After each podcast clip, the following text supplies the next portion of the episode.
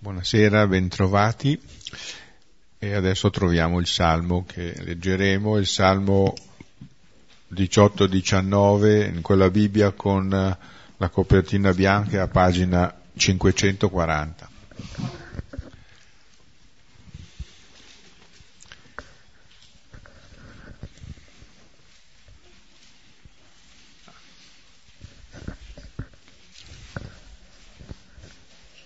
Lo leggiamo a due cori, cominciando qui dalla mia destra e coro dall'altra parte. Risponde.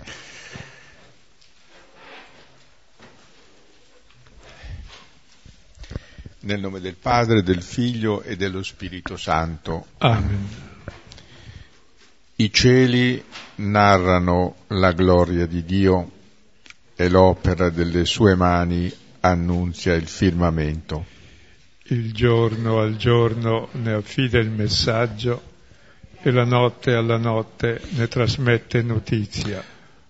Non è linguaggio e non sono parole di cui non si oda il suono. Per tutta la terra si diffonde la loro voce e ai confini del mondo la loro parola.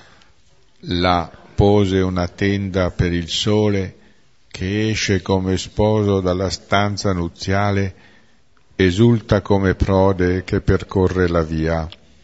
Egli sorge da un estremo del cielo e la sua corsa raggiunge l'altro estremo. Nulla si sottrae al suo calore. La legge del Signore è perfetta, rinfranca l'anima.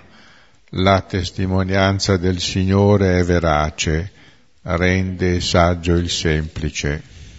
Gli ordini del Signore sono giusti, fanno gioire il cuore. I comandi del Signore sono limpidi, danno luce agli occhi. Il timore del Signore è puro, dura sempre. I giudizi del Signore sono tutti fedeli e giusti. Più preziosi dell'oro, di molto oro fino, più dolci del miele e di un favo stillante. Anche il tuo servo in essi è istruito, per chi li osserva è grande il profitto. Le inavvertenze chi le discerne? Assolvimi dalle colpe che non vedo. Anche dall'orgoglio salva il tuo servo, perché su di me non abbia potere. Allora sarò irreprensibile, sarò puro dal grande peccato. Ti siano gradite le parole della mia bocca, davanti a te i pensieri del mio cuore, Signore, mia rupe e mio Redentore. Gloria al Padre, al Figlio e allo Spirito Santo, come era nel principio, ora e sempre, nei secoli dei secoli. Amen. Con questo Salmo ci presenta i vari modi di parlare di Dio, che parla nella creazione. I cieli narrano la gloria di Dio, ci parla poi della sua parola, la legge, che abbiamo nella Bibbia, e poi ci parla di quella parola del cuore che dà la gioia e che è dolce e che muove il nostro cuore. Sono i tre linguaggi dove il fondamentale è quello oggettivo che c'è nella natura, poi la parola lo spiega e il nostro cuore è quello che lo capisce e gioisce. Abbiamo scelto questo perché abbiamo finito il Vangelo di Marco. Gesù è risorto, e però il Vangelo non racconta la resurrezione. Sì, mette tutti i presupposti, dice che è risorto, ma è inutile che racconti la resurrezione. Il problema non è che lui sia risorto, perché chiaramente è risorto, perché lo dicono tutti, e anche Marco lo dice, anche l'angelo lo dice, i testi sono tutti concordi, il sepolcro è vuoto, nessuno l'ha sottratto, e lui è risorto e poi si è fatto vedere dai discepoli, eccetera, eccetera, e tutto, e quindi c'è. Marco, che scrive il primo Vangelo, Il suo problema è dire come posso portare uno che non lo vedrà e non l'ha visto a vedere il Signore risorto. Non so se è chiaro. Il primo livello è dov'è che incontri il risorto oggi? Nella testimonianza della parola, cioè è nella parola che incontri il risorto. E come faccio a sapere se la parola è davvero del risorto? Beh, vedi se è vera, se fa quello che dice. E quindi vedremo che Marco centra tutto sulla parola, che è il fondamento appunto della fede. Luca invece sulla comunità, perché è nella comunità che sperimenti il risorto, nella comunità che fa memoria della parola di Dio e spezza il pane e vive insieme. E Matteo, scusate, Luca è più poi sulla missione, cioè da portare poi agli altri. Matteo invece, che è il Vangelo giudeo-cristiano, e fa i racconti della resurrezione, anche lui li fa, è solo Marco che non li fa. E termina il suo libro sospendendolo con un poiché, perché il libro non finisce lì, perché lui si accorge, io parlo a uno che non ha visto il Signore, non lo vedrà, come faccio a fargli sperimentare che è risorto? Poiché, che cosa? E ti rimanda all'inizio del Vangelo a ripercorrerlo per fare tu stesso l'esperienza dell'incontro col Signore che hanno fatto tutti gli altri. E ti accorgi a metà Vangelo, invece di raccontare la resurrezione, racconta la trasfigurazione, vedrai che a metà Vangelo, se tu l'hai seguito, incontri il risorto. E il risorto sei tu che ascolti Lui e diventi come Lui, si trasfigura la tua vita e poi cammini. Non so se è chiaro.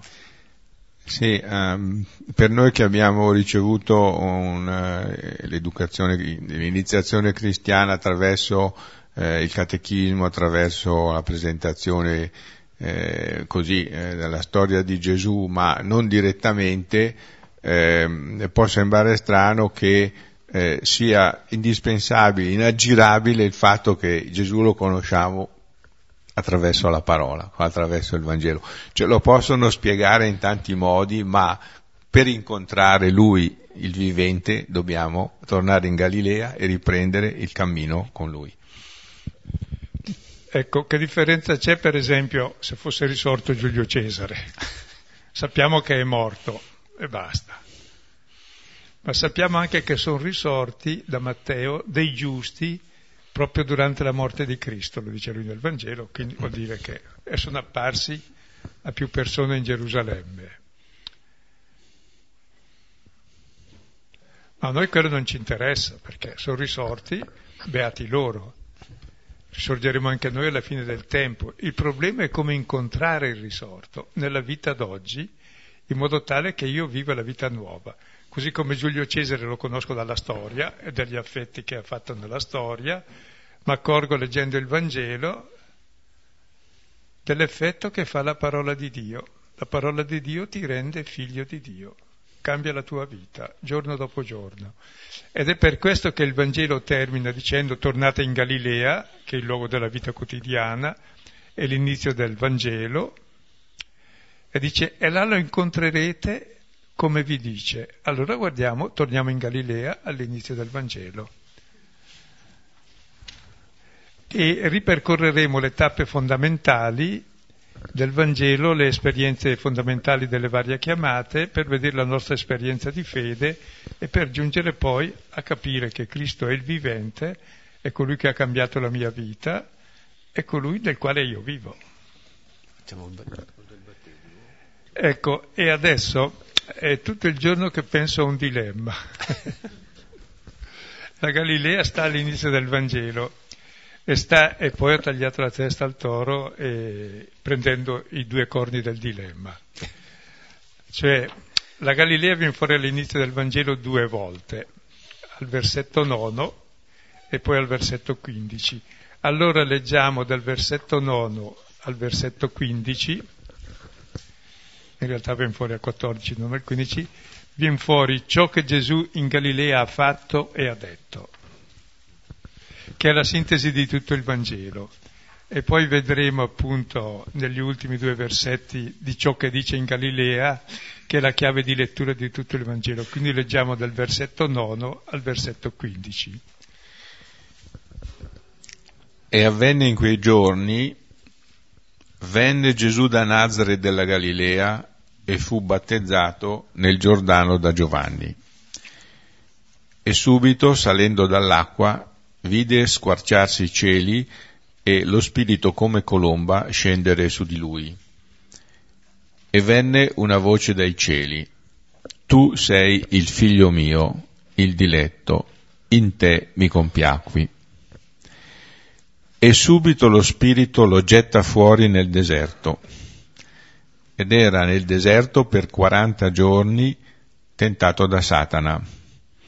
Ed era con le fiere e gli angeli lo servivano. E dopo che Giovanni fu consegnato, venne Gesù nella Galilea proclamando il Vangelo di Dio e dicendo: «È giunto il momento, il regno di Dio è qui, convertitevi e credete nel Vangelo». Ecco, partiamo da queste ultime parole che sono la chiave di lettura di tutto il Vangelo e poi spieghiamo, prima, dopo le parole, il fatto perché è qui il Vangelo. Cioè, il racconto del battesimo è già la sintesi di tutto il Vangelo per chi l'ha letto e allora capisce che consiste in quel gesto che Gesù ha fatto e che è quello fondamentale per noi per capire che il Vangelo è qui. Allora, dopo che il Battista è scomparso in prigione, precede Gesù e verrà ucciso prima, a metà Vangelo, capitolo 6, e Gesù comincia il suo ministero. E il Battista, di lui si parla nei primi 8 versetti, è l'ultimo dei profeti che sintetizza come deve essere l'uomo per incontrare Dio.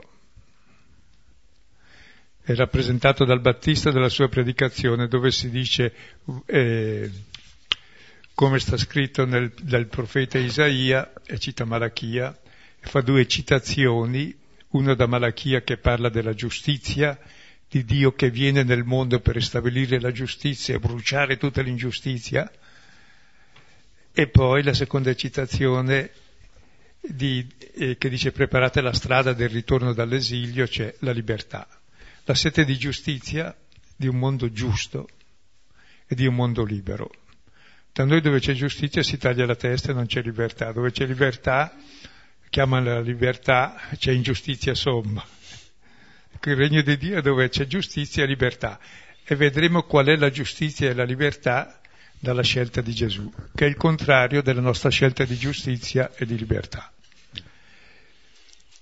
Quindi, e torneremo e dopo su questo, Gesù comincia in Galilea. Allora andiamo in Galilea e cosa dice Gesù?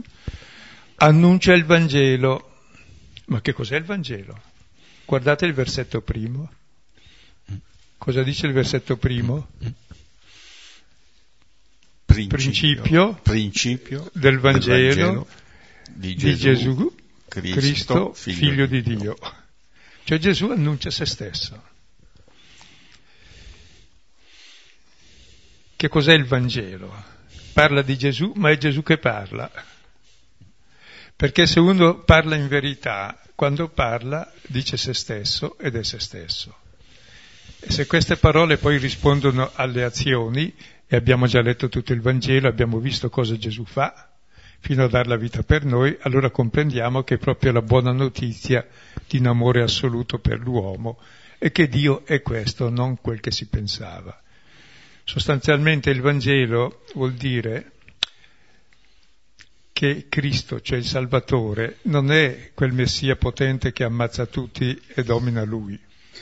Sarebbe il peggior di tutti, e che Dio non è quello che pensiamo noi, che è colui che ha tutti nelle mani, domina tutti e poi fa le leggi e condanna e punisce tutti.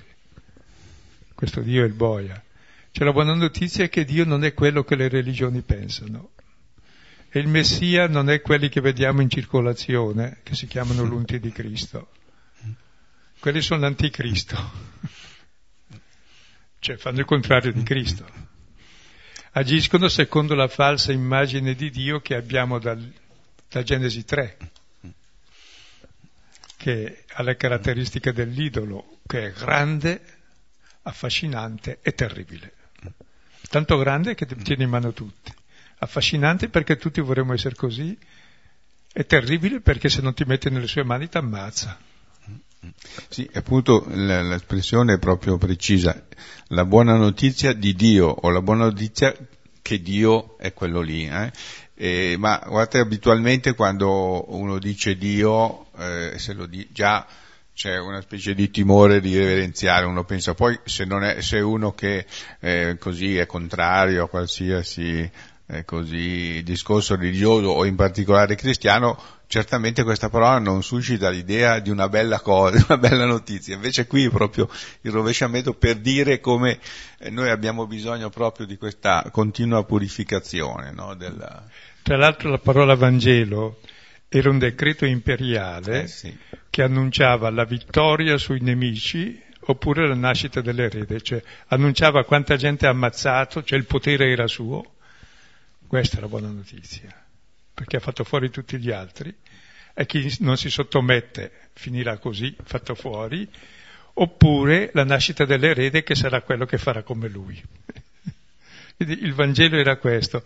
Qui è esattamente il contrario, perché il Vangelo, e se si traducesse esatto, la prima parola non è inizio come traducono la Bibbia, perché mettere inizio all'inizio di un libro è proprio da scemi. È come mettere fine del palo su un palo in alto, è chiaro che finisce. Invece c'è la parola che è il principio. Il principio è ciò da cui tutto ha origine. E il principio è questa buona notizia, questo Vangelo che è il contrario del Vangelo dell'imperatore. Che quello finisce davvero. E poi si dice di un certo Gesù perché non ha l'articolo, vedremo dopo perché. Che differenza c'è tra l'articolo il Gesù e un certo Gesù? Se ti dico conosci il Giosuè, Giosuè e Giosuè è lo stesso, se ti dico conosci il Giosuè vuol dire quello lì, quello che conosci, se no, se parlo del Giosuè, se invece parlo di un certo Giosuè tu mi dici ma chi è? Allora qui c'è un certo Gesù, vedremo chi è dal Vangelo, che è un certo Cristo, un certo Messia, diverso da quello che pensiamo, che è un certo figlio di un certo Dio, che è figlio in modo diverso di come pensiamo, di un Dio che è diverso da quello che pensiamo. Non so se è chiaro. E tutto il Vangelo serve appunto per smontare la falsa immagine di Dio e di uomo e di Cristo. E quando i discepoli credono di aver capito, gli dice non dirlo a nessuno, e Pietro è chiamato Satana perché ha il coraggio di correggere un po' il tiro su Gesù. Quindi il Vangelo spiazza sempre le nostre certezze su Dio per offrirci un Dio diverso che abbiamo conosciuto dalla croce. Allora Gesù annuncia il Vangelo, e qui è chiamato dopo il battesimo e le tentazioni non è più un certo Gesù, ma è il Gesù, e in tutto il Vangelo sarà chiamato il Gesù, perché nelle tentazioni e prima nel battesimo conosciamo chi è Lui. Allora, prima di sentire le parole che vengono dopo, allora adesso vediamo il battesimo. E poi le tentazioni molto brevemente, sì, per fermarci sì, poi sul messaggio di quello che dice. Ecco. Riprendiamo, l'importante però sì, è quello che fa, perché riprendiamo il versetti 9 e 11. E avvenne in quei giorni, venne Gesù da Nazaret della Galilea e fu battezzato nel Giordano da Giovanni, e subito salendo dall'acqua vide squarciarsi i cieli e lo spirito come colomba scendere su di lui, e venne una voce dai cieli: tu sei il figlio mio, il diletto, in te mi compiacqui. Se avete notato, questo breve testo corrisponde al titolo, ci presenta un certo Gesù, nel primo versetto, cosa fa? Poi nel secondo versetto si squarcia il cielo e scende lo spirito, è un certo Cristo, e poi la voce dell'altra dice: questo è il mio figlio, è il figlio di Dio. Quindi contiene già tutto il Vangelo, e vediamolo brevissimamente perché la scelta fondamentale è la porta del Vangelo. Cioè, come nello slalom, se eviti la prima porta sei squalificato. Allora, qual è la scelta che ha fatto quest'uomo? E Dio non è così sicuro come i nostri vescovi che hanno una sana dottrina, capiscono l'uomo e Dio e possono sdottrinare su tutto. Dio, sai, la prima volta che ha da trattare con l'uomo, questa bestia nuova che ha fatta al sesto giorno, vuole andare a cena fuori insieme, l'altro dice, sono fuggito perché ho avuto paura. Dice, Dio mio, cosa devo fare per addomesticare questa belva? E tutta la Bibbia è l'addomesticamento che Dio fa dell'uomo per dire non aver paura di me, mica sono Satana, sei tu che mi pensi Satana. Sono uno che semplicemente ti ama di amore eterno. E allora... Dio questo lo sapeva, ma dice come faccio a persuaderlo? Allora è venuto in terra, è stato 3 anni a studiare la situazione da vicino, tanto maneggiava legno, poi sapeva dove andava a finire, vedere le qualità del legno. Ha imparato il mestiere di far l'uomo, per capire l'uomo in tutte le sue dimensioni. Quindi il suo battesimo per sé, la sua immersione, è il fatto che è uno di noi, uguale a tutti, un certo Gesù. Difatti qui si dice non il Gesù, ma è un certo Gesù, che era il nome molto comune. Turiddu, Salvatore vuol dire. Salvatore dopo, però. Dopo. Quindi è un certo Gesù ignoto che viene da Nazaret, un paese squalificato. Cosa c'è da buono da Nazaret? Dalla Galilea, che è una zona pagana. Viene da Pizzicattone dell'Emilia Rossa, per esempio. No. Cosa avviene? Che scelta farà? Farà qualcosa di grandioso, no, per mostrare che è Dio. Si mette in fila coi peccatori e si battezza. Battezzare vuol dire andare a fondo. Il primo gesto è quello di mettersi in fila con tutti gli uomini. Non è che abbia detto scusate ho poco tempo, 3 anni poi sono il figlio del padrone, lasciatemi passare avanti. Non era un gesto edificante che ha fatto. È la scelta fondamentale di Dio di essere solidali con che cosa? Cosa vuol dire immergersi nell'acqua? Ci si immerge per uscire rinati, perché sappiamo che sotto ci andiamo e moriamo. E l'uomo nasce uscendo dall'acqua, ma sa che tornerà nell'acqua, cioè va sotto ancora, torna nel ventre della madre terra. Quindi accetta di essere nato e di morire, di essere un comune mortale. Accetta il limite. Chi non accetta il limite è in delirio, pretende di essere come Dio e non fa altro che rovinare tutto l'universo e mettere le mani su tutto e su tutti e sterminare tutti. Lui invece è umano, umile, si mette in fila coi peccatori. Gli diceva la Madonna, non andate ai cattivi compagni che finirà il male. Difatti, il suo battesimo sarà la croce, l'altro 2 malfattori qui in mezzo ai peccatori, poi cosa c'è ancora di comune?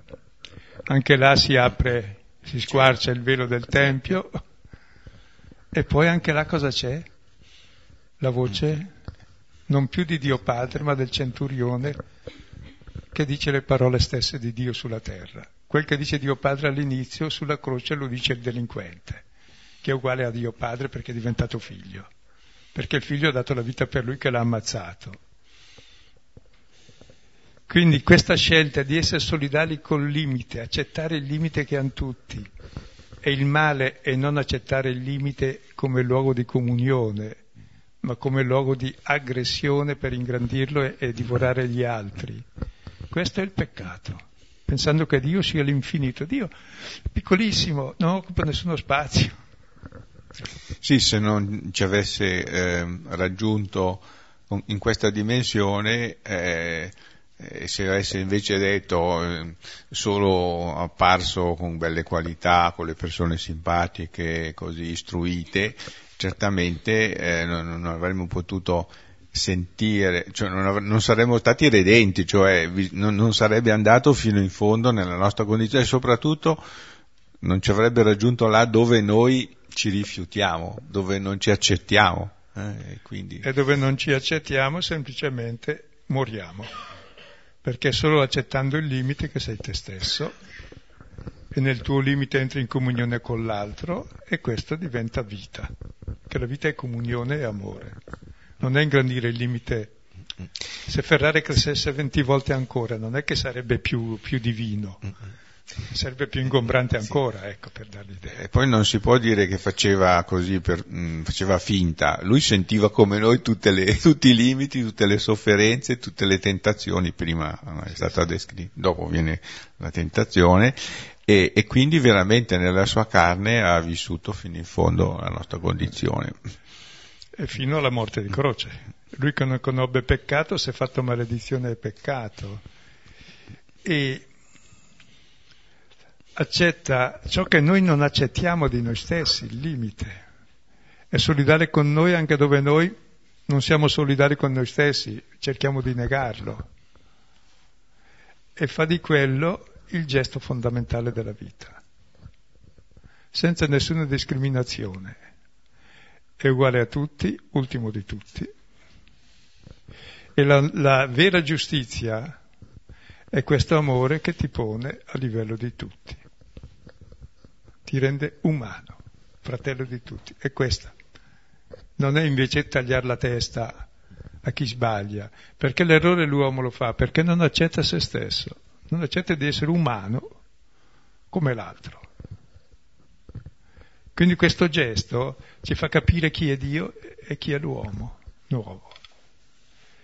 E guardate, è un piccolo gesto che però è frutto di tutta la sua vita di 30 anni, è frutto di un'eternità che ci ha pensato bene, e maturerà sull'albero della croce dove si realizza, e poi verrà seminato sottoterra, da dove si moltiplicherà nella resurrezione, attraverso l'annuncio di questa parola.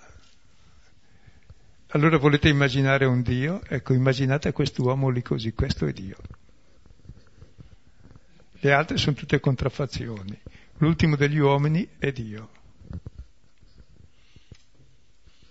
Ciò che avete fatto al più piccolo, al minimo di tutti, l'avete fatto a me. E questa è la scelta di Dio. E proprio lì e poi può uscire dall'acqua, cioè nasce a vita nuova, perché si squarcia il cielo. Cioè il cielo vuol dire Dio, dove c'è questa scelta Dio è sulla terra. Questa scelta è la scelta di Dio, che è amore. E nelle raffigurazioni del cielo e della terra dal punto di vista del rapporto con Dio, gli ebrei hanno escogitato, hanno descritto questo modo in cui si può così le persone più devote, più ispirate possono raggiungere il cielo. Allora il movimento è tutto in su, e ci sono 7-8 strate, insomma, mi pare 7, e ognuno di questi livelli è guardato, è sorvegliato da un angelo, una creatura celeste, che fa una specie di esame in modo che uno possa continuare e arrivare fino in cima. E qui fa tutto il contrario, viene in giù. Il contrario di tutte le religioni. L'uomo tenta la scalata a Dio, ma Dio non sta su, sta dentro. E Dio fa la discesa nell'abisso dell'uomo, così incontra tutti. E ci incontra proprio nel nostro male, perché è un male essere peccatori, non è bene, non accettare il limite. E lui arriva lì, e il peccato è questo. E la morte viene per la non accettazione del limite. Ecco, lui è solidale con noi, fino alla morte di croce, da maledetto. E fu giustamente ucciso secondo la legge, perché appunto dice... Ha detto che è Dio, no, Dio non può essere così, lo facciamo fuori. No, invece è proprio Dio per quello. E poi possiamo fare un salto in avanti e pensare quando la gente si accostava a lui, i pubblicani e i peccatori, cioè e poi dice, era come uno che parlava con autorità, cioè, e questa la sua autorità viene da questo, e tutti gli ultimi disgraziati si sentivano solidali. A proposito di autorità, Per noi l'autorità è qualcosa di grande, addirittura è il potere in genere, oppure qualcosa che fa crescere. In greco c'è però la parola exousia, che vuol dire che viene fuori da ciò che sei. Viene fuori da ciò che sei, cioè parla di ciò che è. Per questo abbiamo tutti autorità, se parli di ciò che sei. Se invece vuoi avere autorità sugli altri, sei solo scemo. Se invece parli di ciò che sei, allora ti offri agli altri, bisognoso di essere accolto e di creare relazione. E se sei accolto, vivi in lui e lui in te. Se no, tu ti offri lo stesso, in modo che l'altro abbia la possibilità. Quindi non è una posizione di potere l'autorità. È come l'atteggiamento del vescovo di Roma Francesco, che spontaneamente fa dei gesti che sono il contrario dell'autorità. Ma è quella la grande autorità. Mica è quello che afferma i suoi principi. Lei non sa chi sono io, e c'ha la mitra, il triregno in testa, e il pastorale, poi la forca, e poi per confondersi anche con Nettuno, se uno non sapesse. È ridicolo. Quella lì è l'imbecillità. E non sa che niente. Anche il sovrano si siede sul suo sedere alla fine, è uguale a tutti. Va bene, e vedete questa scelta, per se la porta avanti coerentemente fino alla fine. Ed è questo che ci libera dalla falsa immagine di Dio e del nostro io, e che ci guarisce. Ed è ora di finirla, di essere diversi di quel che siamo. Allora si apre il cielo, siamo figli di Dio, e questo è il Messia, e scende lo Spirito, non stiamo lì a spiegare tutti, ma su di lui, e c'è una voce. È lo spirito del Messia che porta il regno di Dio, eccetera. E la voce è il Padre, parla solo 2 volte nel Vangelo, una volta qui, una volta a metà Vangelo. Qui mentre fa la scelta di andare a fondo, a metà Vangelo dopo che ha detto ai discepoli: guardate che andrò a Gerusalemme e mi ammazzeranno. No, non sia mai, dietro di me è Satana, perché tu sei il Cristo che deve dominare. Bene, subito dopo c'è la trasfigurazione, dopo che Gesù ha detto che lui andrà sul Calvario, tutto sommato, e la voce del Padre anche là dice: questo è il figlio mio amato, e là aggiunge, siccome c'erano i 3 discepoli, ascoltate lui. Lui è la nuova legge. L'unica legge è ascoltare quest'uomo che ha fatto questa scelta. Tutta la legge si compendia nell'amore, e l'amore è la solidarietà nel limite, in ogni limite, senza nessuna esclusione. E è bello perché in temi che un piacque, adesso qui ci sono molte cose ma lasciamo perdere, cioè richiama il sacrificio di Isacco, non sono da sacrificare i figli, ma è Dio che si sacrifica per noi. Poi in te mi son compiaciuto, è il servo di Yahweh colui che porterà salvezza a tutti. Ma è bello vedere che il Padre dice: bravo, mi piaci. Così è, così sono io, tu sei mio figlio. Passato l'esame. Il primo uomo che... Adamo voleva essere come Dio, e che chissà andava sempre sul trespo più in su. E invece questo, guarda, è andato giù fino in fondo a recuperare l'ultimo fratello, e dice: tu sei mio figlio perché? Perché sei fratello di tutti, sono tutti i miei figli, e sei l'unico che considera tutti fratelli, escludendo nessuno. Per questo sei figlio.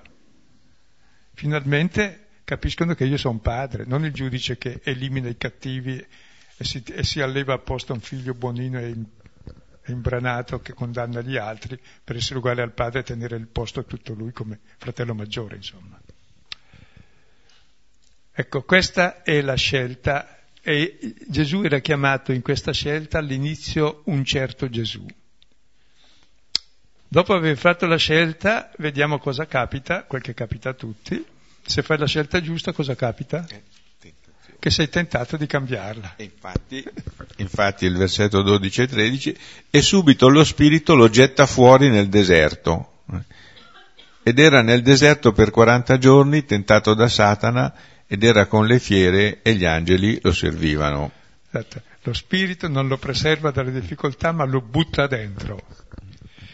E la tentazione per Erasmus è proprio e indica un appunto che passa attraverso e passa dall'altra parte, ed è la stessa parola di esperienza, devi attraversare la realtà per fare esperienza. È la stessa parola anche di perito, il perito è quello che ha fatto esperienza, la stessa radice anche di pericolo, perché c'è il pericolo passare, di far che cosa? Di perire. Sono tutte le stesse parole. Ecco, devi affrontare la realtà com'è, sapendo che non c'è gran pericolo di perire, si muore comunque, quindi stai tranquillo. Il problema è come vivi, perché se vivi già nella solidarietà sei nella vita eterna, sei figlio del Padre e vivi la solidarietà coi fratelli.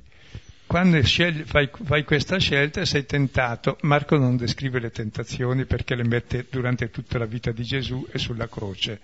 Gli altri Vangeli le mettono, i sinottici li mettono all'inizio, sono quelle che tutti abbiamo, quello della ricchezza, del potere e dell'avere Dio in tasca.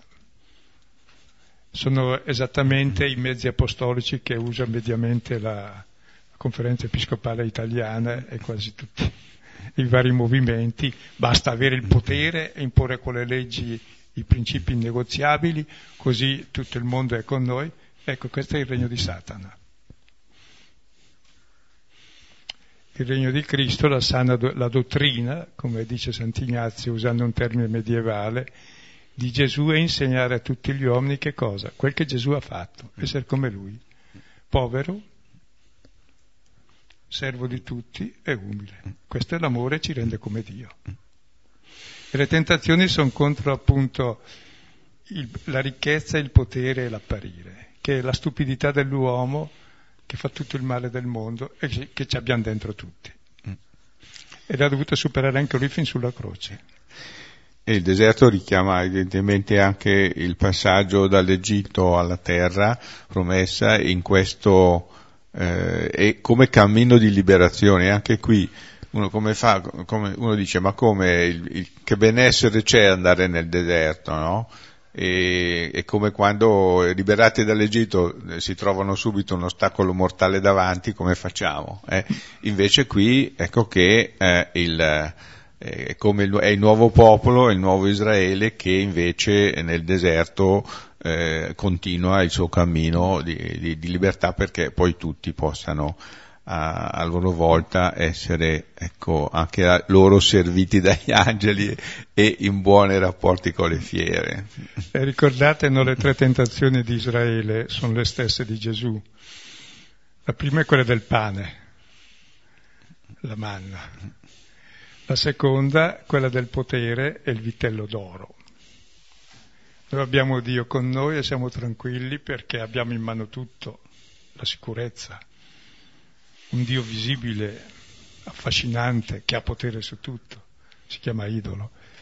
E poi la terza è quella dell'acqua. Ma è Dio in mezzo a noi, sì o no? Ci dia una prova che sta con noi. Perché io non sono sicuro. E quindi è il non credere in Dio. È Dio che deve sempre darci prove perché non ci crediamo, e noi vorremmo sequestrarlo e farne la nostra certezza, come normalmente facciamo, perché quando parliamo di Dio diciamo le nostre certezze, e chi non ha capito questo è contro la sana dottrina, forse anche il vescovo di Roma va eliminato, perché scombussola le nostre certezze, vero? E le nostre credenze hanno nulla a che fare con Dio. Dio non è una credenza. Credenza può servire per mettere dentro pane, semmai, una madia, ecco, al massimo. Se è antica è buona, ma non vivere nelle credenze, anche se sono antiche. Vai nelle piramidi piuttosto, che c'è un po' più di varietà, soffocchi di meno. E i credenti normalmente sono tutti nelle loro credenze, quei cassettini vari che hanno tutte le certezze da tirar fuori al momento giusto contro tutti, perché noi siamo diversi dagli altri. Anche Gesù sembra che al Giordano dicesse: ma sai che io sono diverso da te? No, non era diverso da nessuno. Sì, c'era una diversità, che lui era il più tutti di tutti. Era tutti, si è caricato su di sé tutto il male del mondo. Ecco, E dopo si dice stava con le bestie. Cosa vuol dire star con le bestie? Richiama il paradiso terrestre. C'è uno che non ha, che supera queste tre tentazioni, è il Cristo, quello che riconcilia l'umanità, gli uomini tra di loro, addirittura con la creazione, addirittura con gli animali. E poi gli angeli lo servivano, e Dio stesso a servizio dell'uomo. E gli angeli sono a servizio di Dio, quindi è il figlio di Dio. Ecco, dopo queste due cose che anticipano tutto il Vangelo, adesso spiegherò brevemente le parole di Gesù, che è chiamato adesso non Gesù, un certo Gesù, ma c'è l'articolo, il Gesù. Allora, e dopo, riprendiamo il versetto 14 e 15. E dopo che Giovanni fu consegnato, venne il Gesù. Nella Galilea. Scusate, d'ora in poi andrebbe sempre tradotto il Gesù, perché mette sempre il Gesù Marco. Non l'ho tradotto neanche io perché non si usa, invece va fatto. Ogni volta diventa il Gesù da qui. Data quella scelta e dato che la mantiene, allora è il Gesù che conosci, un altro non è lui, è un altro certo Gesù. Se qualcuno verrà a quale là, Gesù ti sei iscritto? Sì. E quando qualcuno verrà e dirà sono io, non credetegli, no? Sì. Dirà. Allora, venne... È importante sapere se ti iscrivi a Gesù di Giussani, a Gesù dell'Opus Dei, a Gesù... Anche Gesù ti sei... Non ce n'è un altro di Gesù Cristo. Sì, sono tanti Cristi, ma quale Cristo ti iscrivi? Sono tanti Dio, tanti dei. Normalmente è l'idolo. Prego. Ecco, venne il Gesù nella Galilea proclamando il Vangelo di Dio e dicendo: è giunto il momento, il regno di Dio è qui. Convertitevi e credete nel Vangelo. Ecco, queste parole sono la sintesi del Vangelo, ma anche la chiave di lettura di ogni brano del Vangelo. Adesso ci fermiamo un po' su questo qui. Dopo queste cose, e che il Battista già ha dato la testimonianza ed è in prigione, Gesù comincia e annuncia il Vangelo di Dio, il Gesù. Qual è il Vangelo di Dio? È esattamente quello che Gesù ha fatto. Questa solidarietà che vince tutte le tentazioni contrarie. Solidarietà di un amore più forte della morte, del peccato, di ogni maledizione, di ogni perversità. Allora è il Gesù. E il Vangelo chi è? È questo Gesù, è questo il Cristo, è questo il Figlio, è questo che rivela chi è il Dio. Gli altri sono tutte nostre fantasie su Dio, su Cristo. E il Vangelo spiazzerà tutte le certezze degli apostoli fino alla fine. Allora, e adesso dopo questa scelta che Gesù dice... E cosa traduce lì in genere? È giù. Cosa tradotto? Vediamo qua su, dice. È compiuto il tempo, credo. No? Il tempo è compiuto e il regno di Dio è vicino. Sì. Ecco, in greco non è il tempo, la parola tempo, ma il kairos. Kairos è il momento opportuno. Il tempo è il cronos, e voi sapete la concezione del tempo degli antichi è quella che abbiamo tutti, tranne noi quest'anno ci sono le varie stagioni, no? L'eterno ritorno dell'identico, qui invece no, torna sempre sta pioggia, ma eterno ritorno dell'identico senza le variazioni, mentre invece il tempo era proprio ciclico, no? Era il serpente che si morde la coda, Cronos che divora i suoi figli, si nasce, si cresce, si fiorisce, si matura, si semina, si muore, avanti. Il ciclo senza variazioni, nulla di nuovo sotto il sole. Invece ora c'è qualcosa di nuovo sotto il sole, c'è il Kairos. E la Bibbia, e questa è la negazione della storia e della mentalità greca, ma quella di tutte le culture. Per cui siamo schiavi del destino, non si può cambiare nulla al mondo, è sempre stato così. Hanno sempre dominato i dominatori e serviranno i servitori, no? Dice la parola stessa. E poi ci sono gli immortali, perché dopo, sai, sono egregi, fuori dal gregge dei mortali, che possono ammazzare tutti gli altri, per questi tutti si sottomettono, perché quello è come Dio, alla fine morirà anche lui, però ce ne sarà un altro come lui. e tutti lo votano perché vogliono essere come lui, non potendo essere loro almeno si identificano. Allora, questo è rinunciare a essere umani. Il testo, gli ebrei invece avevano la concezione del tempo lineare, cioè Dio ha fatto una proposta, una promessa di fare un mondo giusto e libero, che non è quello che vediamo. Quello che vediamo è dominato da Caino, che ha ucciso il fratello e che ha lui in mano il potere. È dominato poi da quelle schiavitù che tutti abbiamo interne, perché tutti introiettiamo il Caino, abbiamo tutti il Caino dentro. E quindi finiamo in esilio, cioè non troviamo la nostra patria, la nostra identità.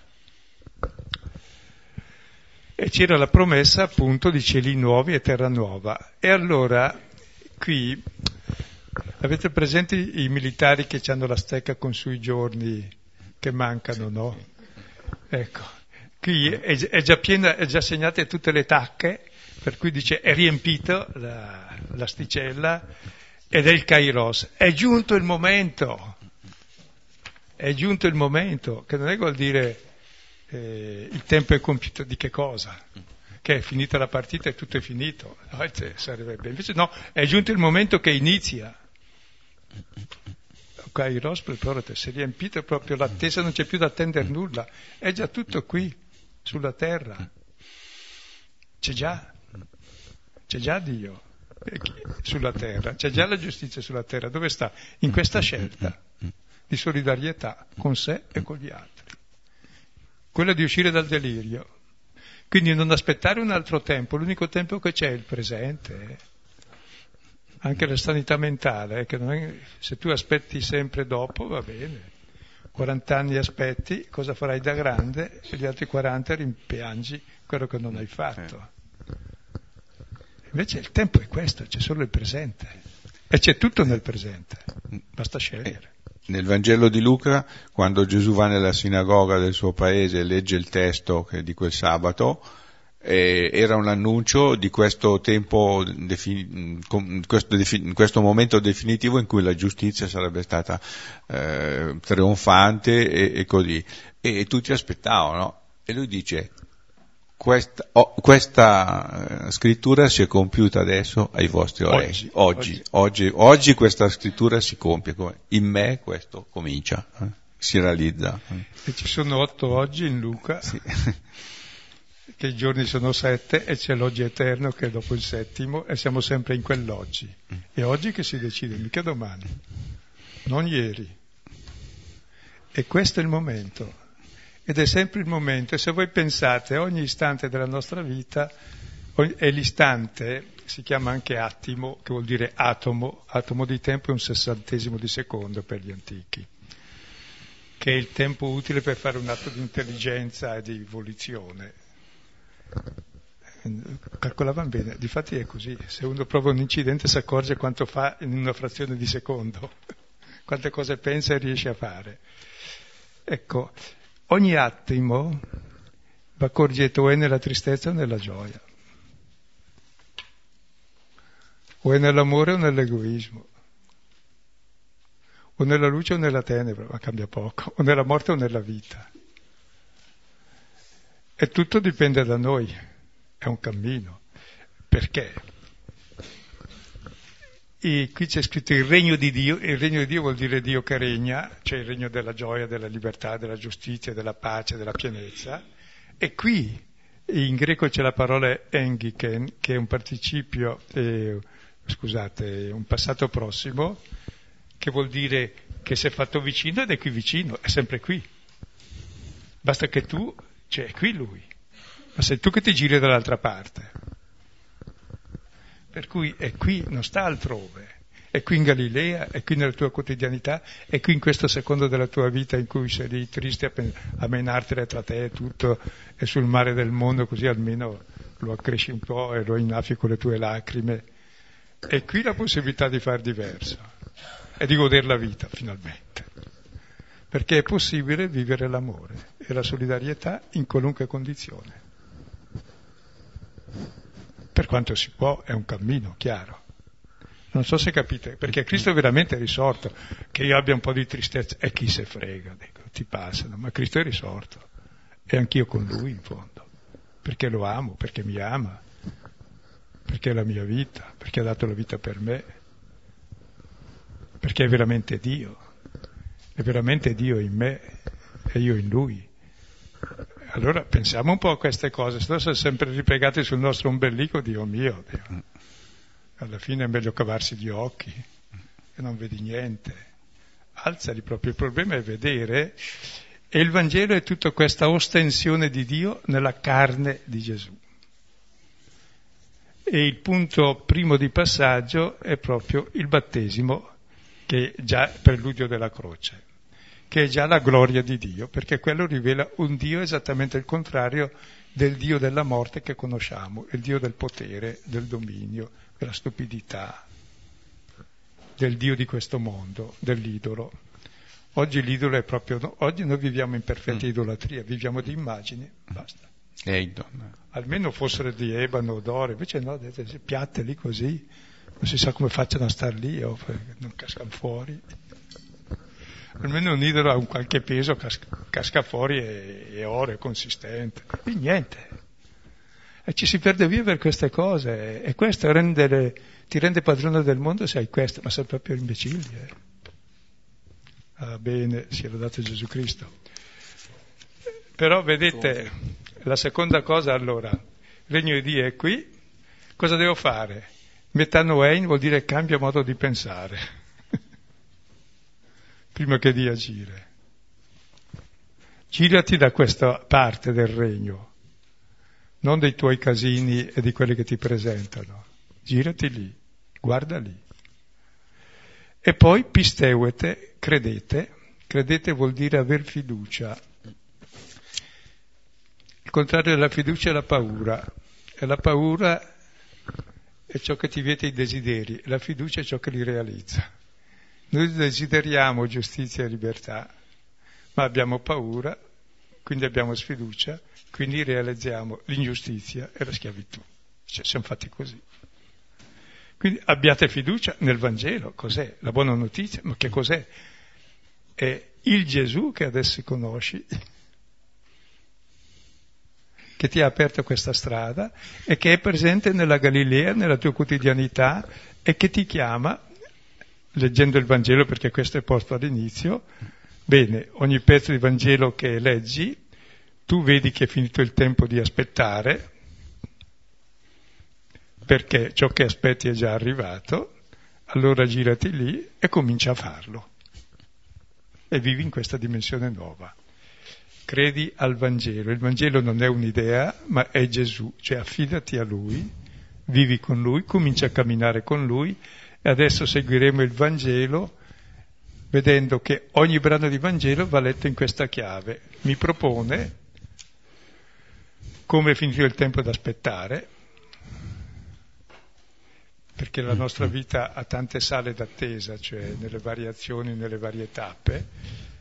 Bene, faremo tutto il cammino, e ogni brano, pezzo dopo pezzo, siamo ricostruiti nei piedi, nelle mani, negli occhi, nel cuore, fino a quando al centro del cammino, quando abbiamo accettato il limite, c'è la trasfigurazione.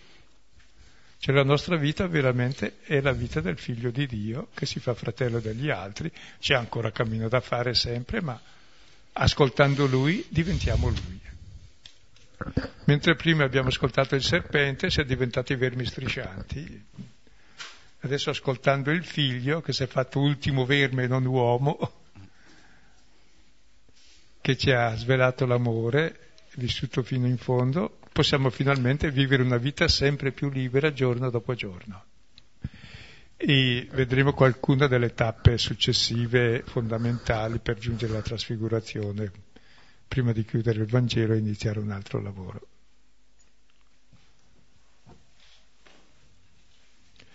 E capito? Questa è la chiave di lettura, proprio anche da tenere sempre presente ogni giorno, che ciò che aspetti c'è già. E qui girati di lì allora, mica dall'altra parte. Nei tuoi problemi, nei tuoi patemi, nelle tue angustie, girati di lì abbi fiducia nei desideri, che questo... La prima parte del Vangelo poi libera i nostri desideri, è Gesù che restituisce l'uomo a se stesso, all'uomo che era diventato come i suoi idoli, che ha bocca che non parla, non comunica, occhi che non vedono, narici che non odorano, orecchie che non sentono, piedi che non camminano, mani che non toccano, cioè un paralizzato, autistico, chiuso tutto in se stesso, autoreferenziale.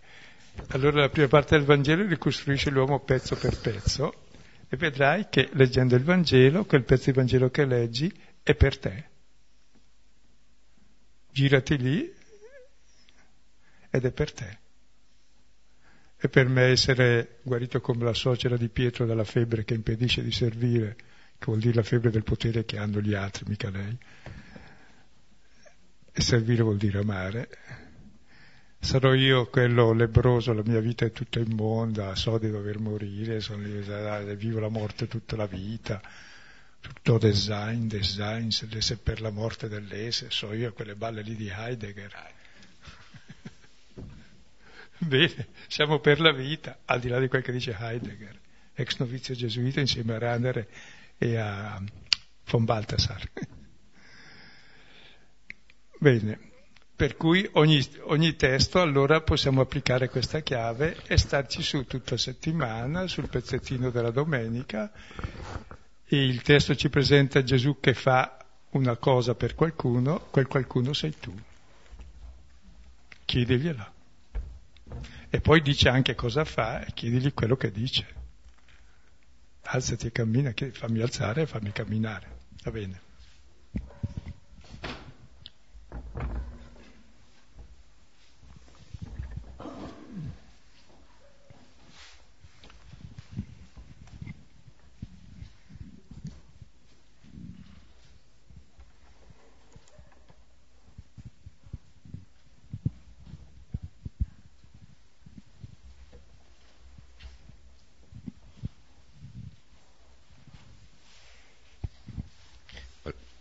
Volevo chiedere, ma come si concilia il fatto che Gesù abbia fatto questa scelta di essere l'ultimo, di incontrare nel limite tutti, col fatto che ci hanno sempre insegnato lui non abbia il peccato originale? Perché il peccato originale è quello di non credere, di credere che l'ultimo sia lo scemo, mentre lo scemo è chi vuol mettere i piedi in testa all'altro.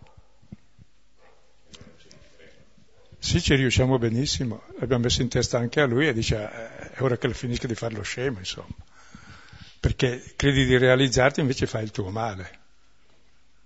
Lui ha portato le conseguenze del peccato, mica noi. In croce è morto lui, mica io l'ho messo. Non era più comoda la sua posizione della mia. E per aprirmi gli occhi sull'imbecillità del gioco che sto facendo male a me e agli altri, questo è il peccato originale. È la falsa immagine di un Dio potente che mette i piedi in testa a tutti e che ammazza tutti. Per questo ci ammazziamo e viviamo una vita da scemi. Quindi ci si guadagna a vivere una vita libera, nella giustizia e nell'amore. È venuto per liberarci, appunto, ma ci ha liberato non con un decreto. Ho presente quando uno diventa prete o vescovo o papa, magari fa un bel discorso programmatico. Gesù nessun discorso programmatico, ci ha messo lì. È la vita che conta. I discorsi servono per imbrogliare. Adesso taccio. Io sono combattuta da due sentimenti un po' opposti. Ascoltando così questa sera sento una grande commozione così a pensare che Gesù, che Dio si è incarnato, cioè che si è fatto come noi e si è fatto così per l'eternità, cioè che Dio da creatore è diventato creatura per sempre. Questa cosa mi riempie di un'emozione grandissima e però nello stesso tempo faccio una fatica incredibile a credere a questa cosa che la ritengo quasi banale. Cioè, come se Perché credere in un Dio così è così difficile? Perché è troppo bello, noi vogliamo le cose brutte, siamo abituati a un Dio che tiene in mano tutti e mette le mani su tutti, stritola tutti, invece il nostro Dio si mette nelle mani di tutti, e amare vuol dire mettersi nelle mani, mica mettere le mani addosso all'altro. Anche per noi, quindi abbiamo questa traccia di Dio tutti, sì. E Dio è veramente tutto in tutti e ce l'ha rivelato. Per esempio io sono in contatto, non personalmente, diciamo non è un problema che mi tocca personalmente, però in contatto con persone che non trovano lavoro, che hanno famiglia, e riuscire a trasmettere la speranza di un affidamento è difficilissimo, anch'io a volte lo perdo, perché qui si è coinvolti tutti. Questa promessa di Dio è troppo bella, è realizzabile se tutti lo facciamo. Ecco, i tutti vuol dire che cominci a farla tu, sì. E chi la fa ci perde, ma dico, per me perdere è guadagnare, voglio dire, non è che... Anche la vita, se la trattieni, l'hai già persa.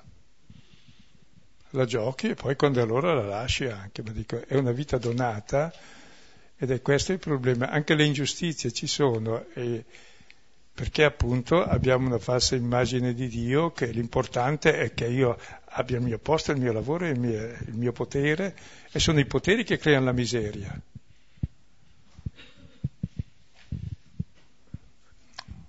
Anzi, c'è un bel libro di Rathneem Amashit, che è un iraniano, è stato ministro anche dell'agricoltura, un economista, che dice che l'origine della miseria è la ricchezza, mentre la povertà è la vera ricchezza che rende solidali tutti e fa condividere.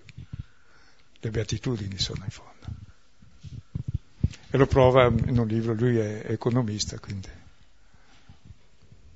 L'origine della miseria e delle ingiustizie è esattamente il volere un Dio, un uomo diverso, cioè l'uomo di potere, che tutti ammiriamo e sono la rovina.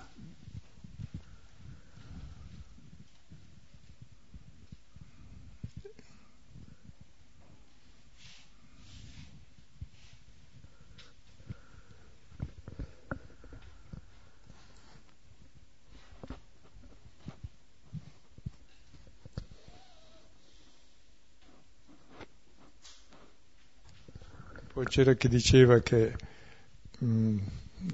qualcuno pensa di cambiare il mondo, allora aspetti tutta la vita e non cambia mai. Comincio a cambiare me stesso per quel che posso.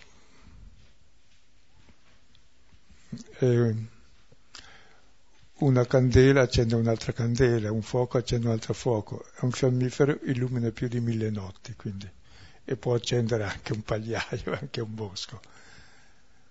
E l'importante è davvero l'aver fiducia nel bene, cioè nei desideri, e non essere schiacciati dalla sfiducia, cioè dalla paura che non si realizzi. È per questo che non lo si fa.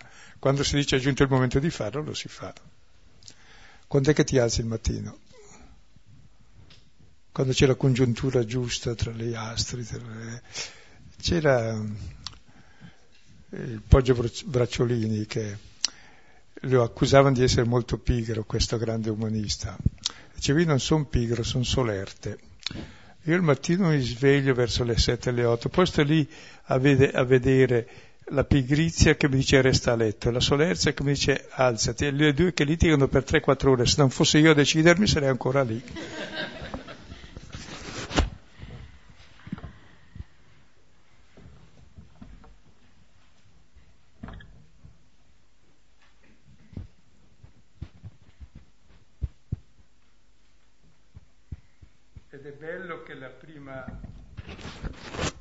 Le prime parole di Gesù sono: è giunto il momento, svegliati, o tu che dormi.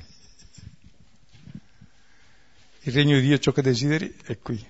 Basta che ti giri il modo di pensare, e poi abbi fiducia, perché se hai sfiducia è chiaro che realizzi le tue paure.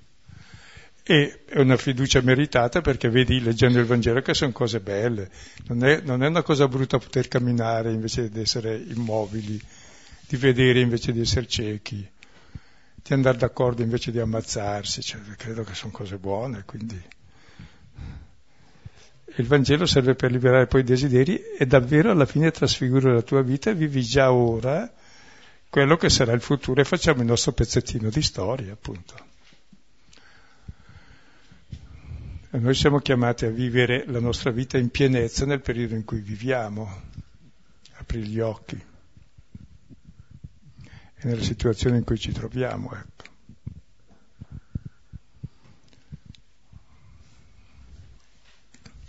Nella sorte dei comuni mortali, tutti. Riguardo quello che è stato appena detto, incominciò a capire che è proprio una questione di fede, e cioè di fare un pezzettino di strada al buio. Cioè, io non vedo, però intuisco che ci credo, insomma, intuisco che c'è qualcosa di buono, ci credo. E però mi è richiesto di fare un pezzettino di strada al buio. Fatto quel pezzettino di strada al buio, incomincio a vedere che diventa possibile. E non solo, ma non è una strada al buio, era al buio l'altra la strada, quando non avevi fiducia, perché la fiducia ti illumina subito e ti fa fare le cose. Esci dalle tenebre alla luce quando hai fiducia, perché le tenebre sono la sfiducia, la paura, che ti nega i desideri, mentre il desiderio è già una luce che positivamente ti muove, e la fede è luce, ti illumina il cammino, mentre la paura è tenebra, ti blocca. E la prima luce è la fiducia, anche nelle relazioni, senza fiducia non c'è relazione.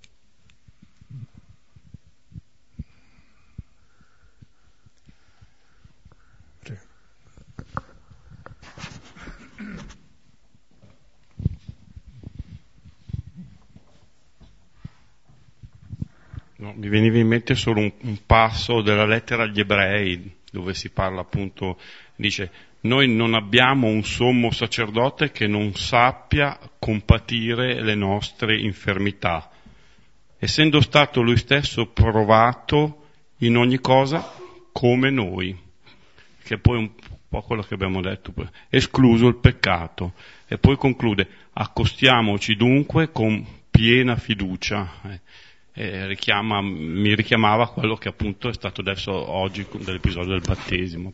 Scusa, è il peccato, non è qualcosa così di astratto, è il cadere nella tentazione, per cui anche noi non è che dobbiamo cadere, cioè non è che lui sia stato preservato dal peccato, è che non è caduto nel peccato.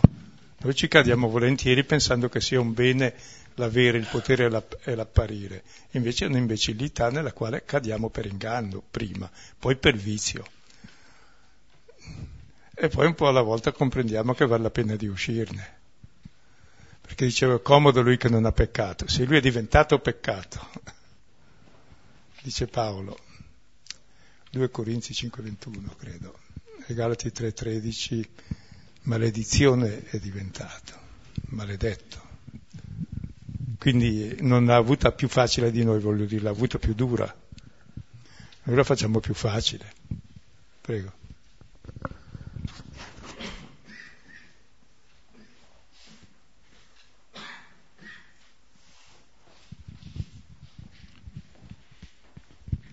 Quando mi capita di leggere dei passaggi dell'Antico Testamento, no?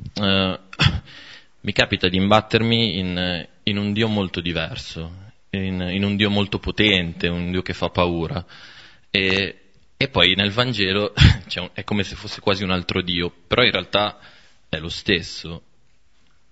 Ascolta. Quei passi lì ci colpiscono, e quando Dio si arrabbia, no? Però se tu guardi, la costante è tutta diversa, è la misericordia, l'amore, la promessa. E poi quando noi facciamo tutti i colori, ma sai cosa ti faccio, io ti divoro, io ti ammazzo, ma sono gesti di gelosia che fa contro il suo popolo amato, perché la smette di fare il pirla, per intenderci, perché si fa male. È come se il figlio sta lì a tagliuzzarsi le dita col coltello e t'arrabbia e dice: ma piantala. Non so se mi spiego, è quella l'ira di Dio, Se tu noti nella Bibbia è così. Poi se c'è l'ira contro i nemici, ma è un modo di dire, perché poi vuol salvare i nemici anche. E s'arrabbia Giona. Cioè, c'è un'evoluzione nell'immagine di Dio, che passa dal Dio che tutte le religioni hanno, che è il tuono, è il potere sovrumano, pericoloso, da tenere buono, se no chissà cosa ti capita. E invece il Dio della Bibbia non è così fin dall'inizio, è un Dio che si mette a lavorare per costruire il giardino, per preparare, e c'è l'Olli che vuole entrare a vedere, apre, che magari vuol capire che sì, dai, vieni anche tu. Oh,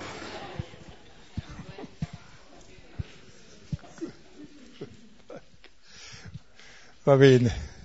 Sì, comunque credo ci colpisce perché ci abbiamo dentro questo immaginario di Dio come il Padre tremendo.